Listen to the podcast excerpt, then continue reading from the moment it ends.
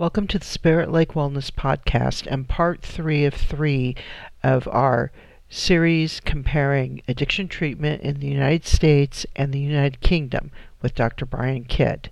This week, our panelists will be discussing factors that contribute to effective addiction treatment and what is effective addiction treatment. Uh, can I just say so? So I'm I'm I'm intrigued by that. So is, is that because of what what John was mentioning about buprenorphine then becoming a, a legitimate treatment, which doctors apply? So that's what you mean by that? Yes. Yeah. I, I, actually listened to one of your podcasts where there was a discussion about buprenorphine, and there was a kind of comparison between buprenorphine and methadone. And uh, I, am an old-fashioned doctor, and I kind of think methadone's a great drug. Um, and the reason I think it's a great, and interestingly, people who were who were ex um, um, addicted people who were now working as counsellors or nurses or whatever within my first service uh, argued that methadone was a terrible drug, and the main reason it was a terrible drug was because it had no of the none of the attributes that that heroin had. Um, it, it, didn't it didn't actually give you anything other than stopping things getting bad. So it gave you this long non-withdrawal, but it was quite a heavy drug, uh, and people were looking for a drug which which approximated to the experience they had when they took heroin or something like that. Um, but we methadone was was the standard in, in our services and when um, um, subutex came in and then suboxone um, there was a big issue in the uk because we had had a lot of misuse of a drug called temgesic which was a painkiller um, um, which was uh, buprenorphine based but it was like 0.2 milligrams of buprenorphine per tablet. Very heavily misused in the UK and in some parts of Scotland it was the it was the drug of choice mainly because you could drop a tablet in a syringe in water shake it up and inject it. Um, so it was very convenient and easy um, and and so on. And and people had this idea that it was safer because it had the partial agonist partial antagonist um, effect so there was a feeling that maybe you don't overdose and of course you can overdose it's just a different kind of overdose um, so when when Subutex came in, it didn't take off, and then the the evidence base started to follow the appearance of Subutex. So there, you know, there's been quite a lot of or quite a long term um, Cochrane review process um, under I'm trying to remember who it was. I think it's Richard Mattick who in Australia, who has done this. You know, thousands of people um, uh, or th- uh, studies which contain thousands of people have been uh, put into this systematic review comparing the effectiveness of buprenorphine against methadone in terms of a number of clinical outcomes. And I think that's been quite interesting because what it shows is that if you stick, so if you start on a buprenorphine based treatment and you stick, you do better, but you're less likely to stick if you go on a methadone uh, treatment, you're more likely to stick. Um, so, and in, in the end, it's whether you stick in treatment or not, whether you do well. Um, and the the whole what people have, I think, not got on top of yet is why some people don't do very well on buprenorphine. And I personally think that's something to do with induction because it's it is a diff- more difficult drug to in- induct people onto. But I think it's also because in, when I was working in Dundee, my patients wanted to be out of their face. So they would come in and they wanted to be intoxicated. They were intoxicated, and they, if you were offering them a treatment which didn't allow them to be intoxicated, they were unlikely even to stick around for a few for a few days or weeks. So um, I, I, again, I don't know how methadone's used particularly in, in the USA, or um, but but in in the UK, there was a lot of concern about methadone-related deaths because methadone's a pretty powerful drug and it just looks like a syrup and people just neck it. So it can it can it can be a bit dangerous, a bit hazardous. So when the GPs were being trained how to be addiction people or how to prescribe drugs, uh, they were told start low, aim high. So they started on very, very low doses and they very, very, very, very, very, very, very gradually increased them to an appropriate dose over weeks. And during all that time, people would continue to just use their heroin. And and and in fact, by the time they're now on 80 milligrams of methadone or 100 milligrams of methadone, they're still using a gram of heroin, and their and their dependency is now two grams of heroin equivalent, and they've got a much further journey to go.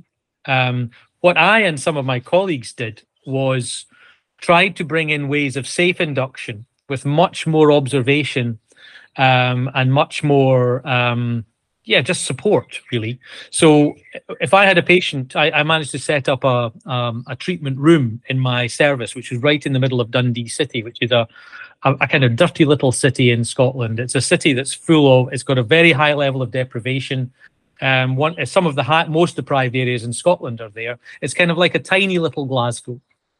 Same problems: sectarianism, um, post-industrial, you know, um, post-shipbuilding, all that kind of stuff. Um, um, and what we were able to do was to bring people in and start them on methadone on day one. And there was a doctor there all the time. There was nurses monitoring people all the time. Our first day dose was never more than 40 milligrams, but the second day dose might be 80 milligrams. Uh, and in that first week, we would get we would get people up to 80 milligrams of methadone. Now, I, have worked with pain specialists who've just about had a coronary when I've mentioned having people on 80 milligrams of methadone. Um, but in my highest prescribed dose of methadone in my career was 400 milligrams. Um, and tolerance being what it is, that guy was um, walking and talking and doing all the normal things that people do. Um, and uh, he could tolerate it. And you could do tolerance tests on him and he could tolerate 400. And if you didn't give him 400, he had lots and lots and lots of issues. Um, so it's so we would try to get people up to an optimal dose for that individual quite quickly. But we also tried to engage them in real supportive counselling, harm reduction counselling, which was mainly based around, I suppose, just behavioural modification, just simple behavioural tasks. Sometimes the behavioural task was, please come back tomorrow. Um, um, and uh, and that was it. And if they did that, you would say, "Wow, you came back. That's fantastic." Now, could you come back tomorrow, not quite so intoxicated? Um, and and over the course of a few days, you'd go from a person asleep in your clinic trying to sort of waken them up to convince them that it was a good idea to start treatment by the by a week's time you would have a person who was still intoxicated you know they still had that intoxicated methadone thing but they could interact with you they knew who you were they knew why they were there they knew what they were doing. They weren't ready for the deeper psychotherapies yet but we were able to modify their behavior. And I do think that behavioral therapy, old fashioned behavioral therapy, behavioral modification, is one of those things which right across psychiatry has kind of been lost as a as a useful tool to help you know modify for example a depressed person's experience when you're you know starting someone on an antidepressant if you're also putting together a behavioral program which is about them starting to to to to to change their relationship with their life in a very simple but not easy way, um, I think that's really important. And I think in addictions, that's kind of lost. Getting to the deeper psychotherapies, as I say, in, in, in Scotland, has proven, uh, not just in Scotland, in the UK, has proven to be um, extremely difficult. I mentioned that I was involved in the 2017 national guideline, which, just for your reference, looks like that. So it's a big tome uh, the Orange Guideline, it's called. Now, they've been being published since 1986, and there have been five. The one in 2017 was the first with a chapter about psychological therapies. That says it all, as far as I'm concerned. Now, yeah. the good news is it does say that somebody thought it was important, and we actually had psychologists on the group for the first time putting it all together and going through the evidence base and making sure that we have recommendations about evidence based therapies.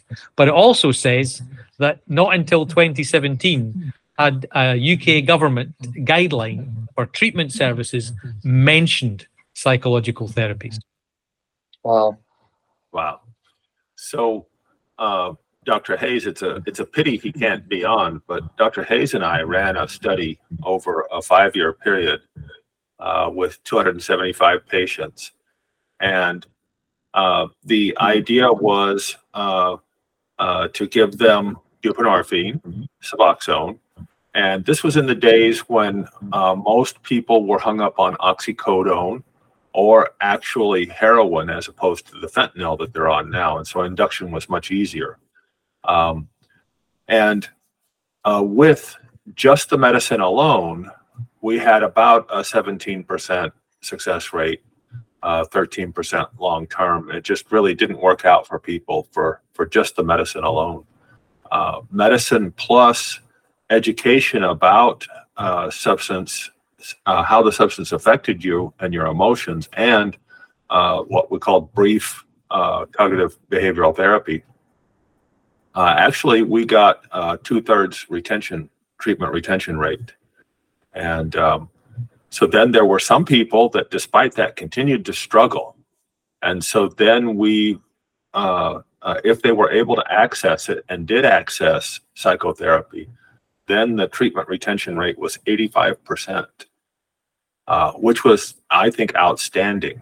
Um, so yeah, it demonstrates clearly the value of of one education uh, about the drug and how it works, and then two, uh, the benefits of basic stress relief management techniques that people can learn and practice. So you brought up an interesting point about uh, yes, people abusing buprenorphine, and in Eastern Europe, I think it was like the drug of choice for a long time, uh, especially if you used it IV. Um, so, the drug heroin crosses the blood-brain barrier more rapidly than methadone or buprenorphine, and the uh, how rapid how rapidly a drug crosses the blood-brain barrier and triggers that surge of dopamine determines how much euphoric effect you're going to have. And so with methadone, um, no, what you see mostly is dampening the effects of adrenaline. So uh, I think of opiates as primarily doing two things. One, it boosts your dopamine level, and two, it dampens the effects of adrenaline.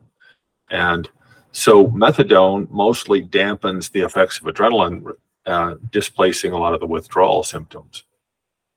So buprenorphine uh, has an additional property that makes it kind of interesting, which is that it blocks the kappa opiate receptor. So um, I think it was the the late 60s, early 70s, they had identified the opponent process model of addiction, where all of the substances of abuse would trigger this release of dopamine and then some unknown opponent process would would dampen the, those effects over time and then result in lower than normal dopamine levels. And I think it was 2009, Dr. Meisel's uh, talked about the kappa opiate receptor and dynorphin. And so, one proposed mechanism for the opponent process is dynorphin, uh, which occupies the kappa receptor, and that is blocked by uh, both naltrexone and buprenorphine. And that may be one of the mechanisms by which cravings are reduced. But yeah, you're right. People that are looking for that euphoric effect, uh, they are not likely to get as much of a euphoric effect with buprenorphine as as they would with with heroin. And the advantage, the appeal that a lot of my patients have for methadone is it oh, I can still get high. I can still continue to use it. This, this, yeah. So yeah, the way uh, uh, we do it is we uh, discuss with the patient the the three major medications: naltrexone, buprenorphine, and methadone, and try to let them make their choice as to as to what they prefer. And um, so yeah, in here in the U.S., the uh, the initial dose of methadone at a methadone clinic is limited by federal, law to 30 milligrams. And although you can give an additional 10 milligrams in two hours if the patient is still awake and having symptoms, that's rarely done. So then the, the increase in the dose is very gradual, usually like once a week, maybe 10 milligrams. The usual target is 80 milligrams a day and uh, then they go up from there, whatever it takes to suppress the the drug use. And um, so, yeah, it's a maddeningly slow process. Um, uh, So yeah, I mean, that's, that's how yeah. things are here. But again, Yeah. you, we can't prescribe the methadone unless it's for pain, but we're discouraged from doing that. And so the methadone, you have to go to the clinic every day. I mean, that's that. It's, sorry, Kathy. Uh, I was going to start speaking. It's okay. I was struggling to unmute. um, do you think that part of that, John, is because of our lingering connection to the abstinence plan? Because I know, you know, boots on the ground, methadone, we've always kind of viewed it as, yeah, well, they're still getting high. They're just getting a prescribed dose. So it doesn't it doesn't shift any of the underlying issues. It just gives them a more acceptable coping mechanism than or possibly less risky mechanism, but it doesn't really change anything. And you know, so I'm just wondering, is that is that rooted in our uh, fondness of the abstinence model? Um, I don't think so. Um, I think that, uh, yeah, people do get uh, some euphoric effect from their dose of methadone, uh, but I think it's not the the main thing that they're after is that dampening of distress. Uh, Dr. Kidd would would be more familiar with this than I.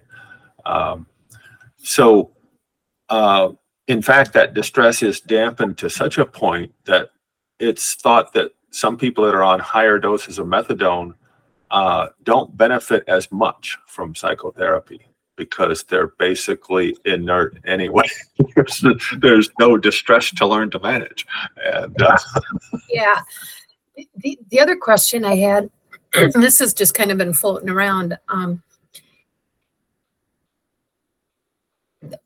the the tendency to take people that are being using medically assisted um, interventions for addiction.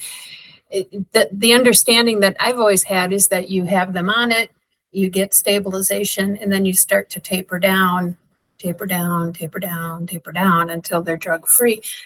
Um, and the private companies tended to taper less than the other companies. And so I'm wondering if that was that just dumb luck on my part to notice that, or was that a trend? So um,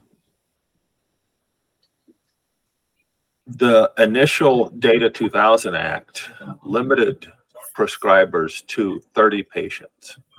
And many times they were overwhelmed with people needing treatment. And then that was expanded to 100 if you had been prescribing buprenorphine for more than a year, but still the demand was overwhelming.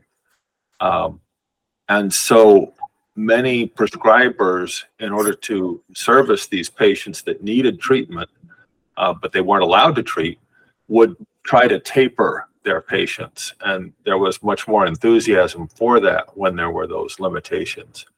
Um, I myself had uh, limitations. I actually got visited by the DEA. Uh, I had some patients on buprenorphine for pain, and they said, nope, that counts to your number. And so I had to wait uh, a long time, and I had a waiting list, and I ended up with 114 people on my waiting list. And uh, parents would come to me in tears, worried about their children, some of whom would die because I was not allowed to treat them. And that's that creates a lot of distress. And so, yeah, I would encourage those that were able to taper. And yeah, I would tend to promote that. So the tapering was more of a an accommodation to what the institution was was demanding because what I was hearing Dr. Brian say was that keeping people on it longer had a higher success rate that than tapering kind of increased the risk. Yes, Not I, quite okay. yeah. I'm- what- in- In the Maybe- inner maybe- maybe- city, there's a saying that Sometimes taper equals relapse. Well, can, can, can I- just can I just say? I mean, I, I think this is really interesting again because I think it does it, it, it shows a really interesting kind of kind of historic cultural difference. Um, I don't know if you came across. There was a wonderful. I, I found it a really useful document It- it- when when recovery was starting to happen in the UK, which would have been around about the first five years of the millennium. And there was a book which was authored by Bill White, um, called Recovery Orientated Methadone Maintenance, um, which it was co-authored by someone I've forgotten her first name, but her second name was Mojer-Torres, and she was a, a very high functioning lawyer and drug addict um, who was on methadone. And I saw that she she unfortunately died of something completely different. But what she um, was the, the the the the point she was making was that she was one of these people who who, who did daft stuff and, and got involved in drugs and it was, a, it was very difficult for her. She was on a methadone program, which meant she had to sort of stand in some alleyway going up to some window to get some methadone, which she took in a supervised way, and it was all very unpleasant for her in in her in her level of functioning. So every so often she would decide to stop. So she would taper or detox or stop, relapse. Her life would fall apart. She would go back on methadone. She would re she, everything would be fine and she would be very stable. She'd be functioning. She was she was a barrister. She was you know she was a very high functioning um, lawyer. And her husband was also a, a high functioning lawyer. And i've seen interviews with him uh, after her death where he was describing this interesting dilemma. Because the assumption of course is that it's a group of people who you know it doesn't make any difference it's about know, not going to work, not going to function anyway, and they're just going to stand in a queue, getting their methadone, and then go and do whatever ne'er do wells do. And that's a sort of that, um, that isn't my opinion. I hope you realise that, but that's the kind of view, the kind of rather condescending view, I think, that a lot of harm reduction type services have. People can't recover. And what Bill White, who has has, has had different, uh, uh, I'm sure you've heard of him, he's, he's had very different faces about addiction through the years, but he became this kind of champion of um, harm reduction and recovery and how you could create what he called a recovery orientated system of care, a ROSC. And a recovery orientated system of care had, had very clear components. So the assumption was that if somebody needed help, they could access it really quickly, really easily. So if I wake up today and suddenly think, you know what, I've had enough of this, I'm fed up feeling like this, I want some help. It's Saturday, um, but I can go down to the to the um, the drop in and I can start the process of recovery now by filling in all my information and make and getting recorded in the system and getting an appointment to see a clinician or or I can get some counseling or I can attach myself to something. That process very quickly um, comes to a conclusion about what substances a person is having problems with, um, um, what medical treatments may or may not be relevant for that, what they want, what's available to them, and then they get matched to their available treatment. That should happen within a in a in a, a fairly protracted time frame. In ROSCs that I've been involved in, it's seven days, so max seven days to treatment. So, um, uh, and that's that's feasible. That's very feasible if that's what you've got. So you have a third sector, what we, we call charities, the third sector. So you have a, a charitable organization who have got don't work normal working hours. They've got drop in, they've got re- outreach, and all that kind of stuff. They will mop somebody up off the street, and if that person says, "I want I want help now," they've got a direct line straight into the service. So if they saw somebody today and I went into my office on Monday, there would be a message from Turning Point saying, We've got this person. When can they be seen? And I had a bunch of trained up nurses, um, advanced nurse practitioners who could prescribe controlled drugs. So they would be available that week to make an assessment of that individual.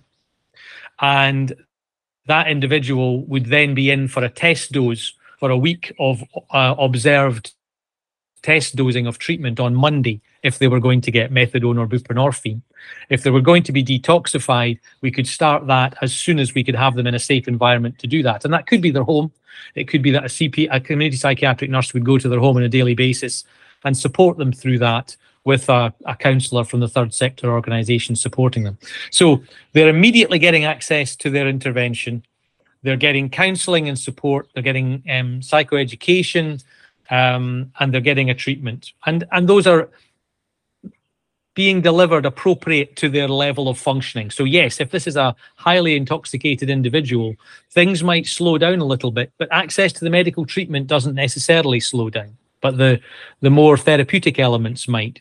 In some places, we've got a thing which I think you've got in America called Housing First. Have you come come, come across that? Hou- Housing First is a program where they deliver, where basically they get you a house, um, and everything then comes from there. There's a Oh. tiny, tiny little bit of that, Yeah. but oh my gosh, ah, Yeah. it's heartbreaking here in the in the U.S. What we deal with, we have this matrix of insurances, uh, many of whom will reimburse various places, uh, but not others, and they res- they typically restrict services. Um, to where they can say they they provide that service, but oh, then it's not available. Yeah. Um, and then if people are incarcerated, they immediately lose their their government sponsored insurance, uh, Medicaid. Uh, Right. So they don't have insurance. So they get out of uh, uh, incarceration with no health insurance.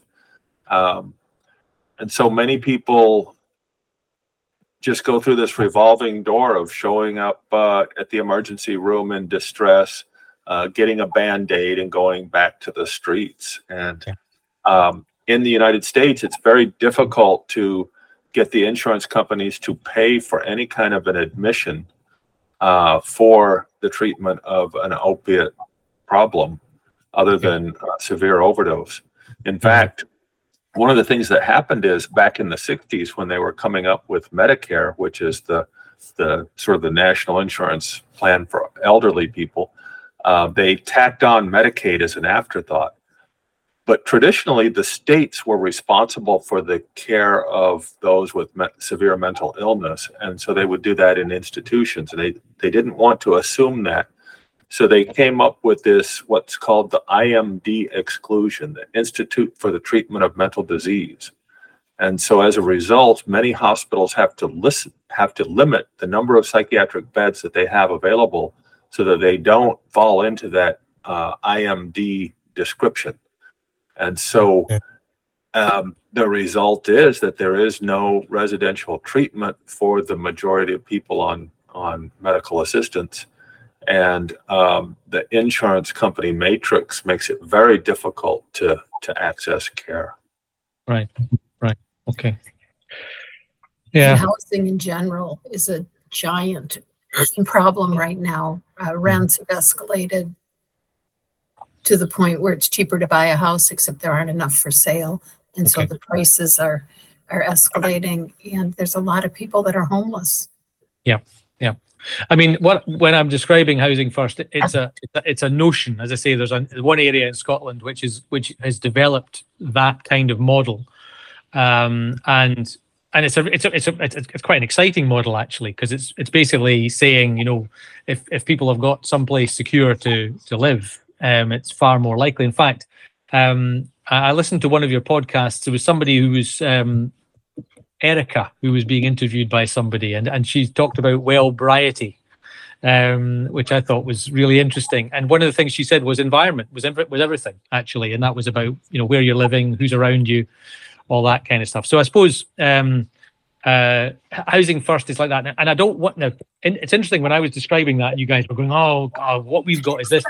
what I'm what I'm describing is optimal. All right, is optimal, Yes. and what we've actually got is not that. Yeah. So so I so I've worked in services where we have been able to do these things. And and I mentioned that there was quite a lot of investment started to come into this field from when the new Labour government appeared in the late 1990s. And that investment has continued to increase. But as that investment has increased, the the competition for the resources at a time when remember the services were originally very overwhelmed by numbers has meant that the capacity in the system hasn't really followed the money. Um, so you you know what's supposed to happen is people come in through this door as I've described, and they're able to wherever that door happens to be multiple doors, they should be able to access what they need. Um, and then they should be able to continue on their recovery journey. But all the components are not there. So what we often get is people who've man- we've managed to quite quickly get them onto the easy bit. So getting someone onto methadone or getting them onto buprenorphine, relatively easy. If they're really a detox candidate and they really want to be detoxified and they want to be on naltrexone, relatively easy to do that but all the other stuff not easy to get at all. And if they're on something like methadone or buprenorphine, they're doing well, they're starting to engage with psychological therapies, and they can on high doses. It's possible um, because tolerance is tolerance. Um, but what will happen is that as you start to reduce, you will have new challenges, as, as you described at the very beginning of this talk, that then you know you don't you don't go down at 10 milligrams a week or something until you're off. You you bring it you bring it down and then the person crashes and burns and then you hold it or you push it up very slightly and then you catch the person and then you polish them up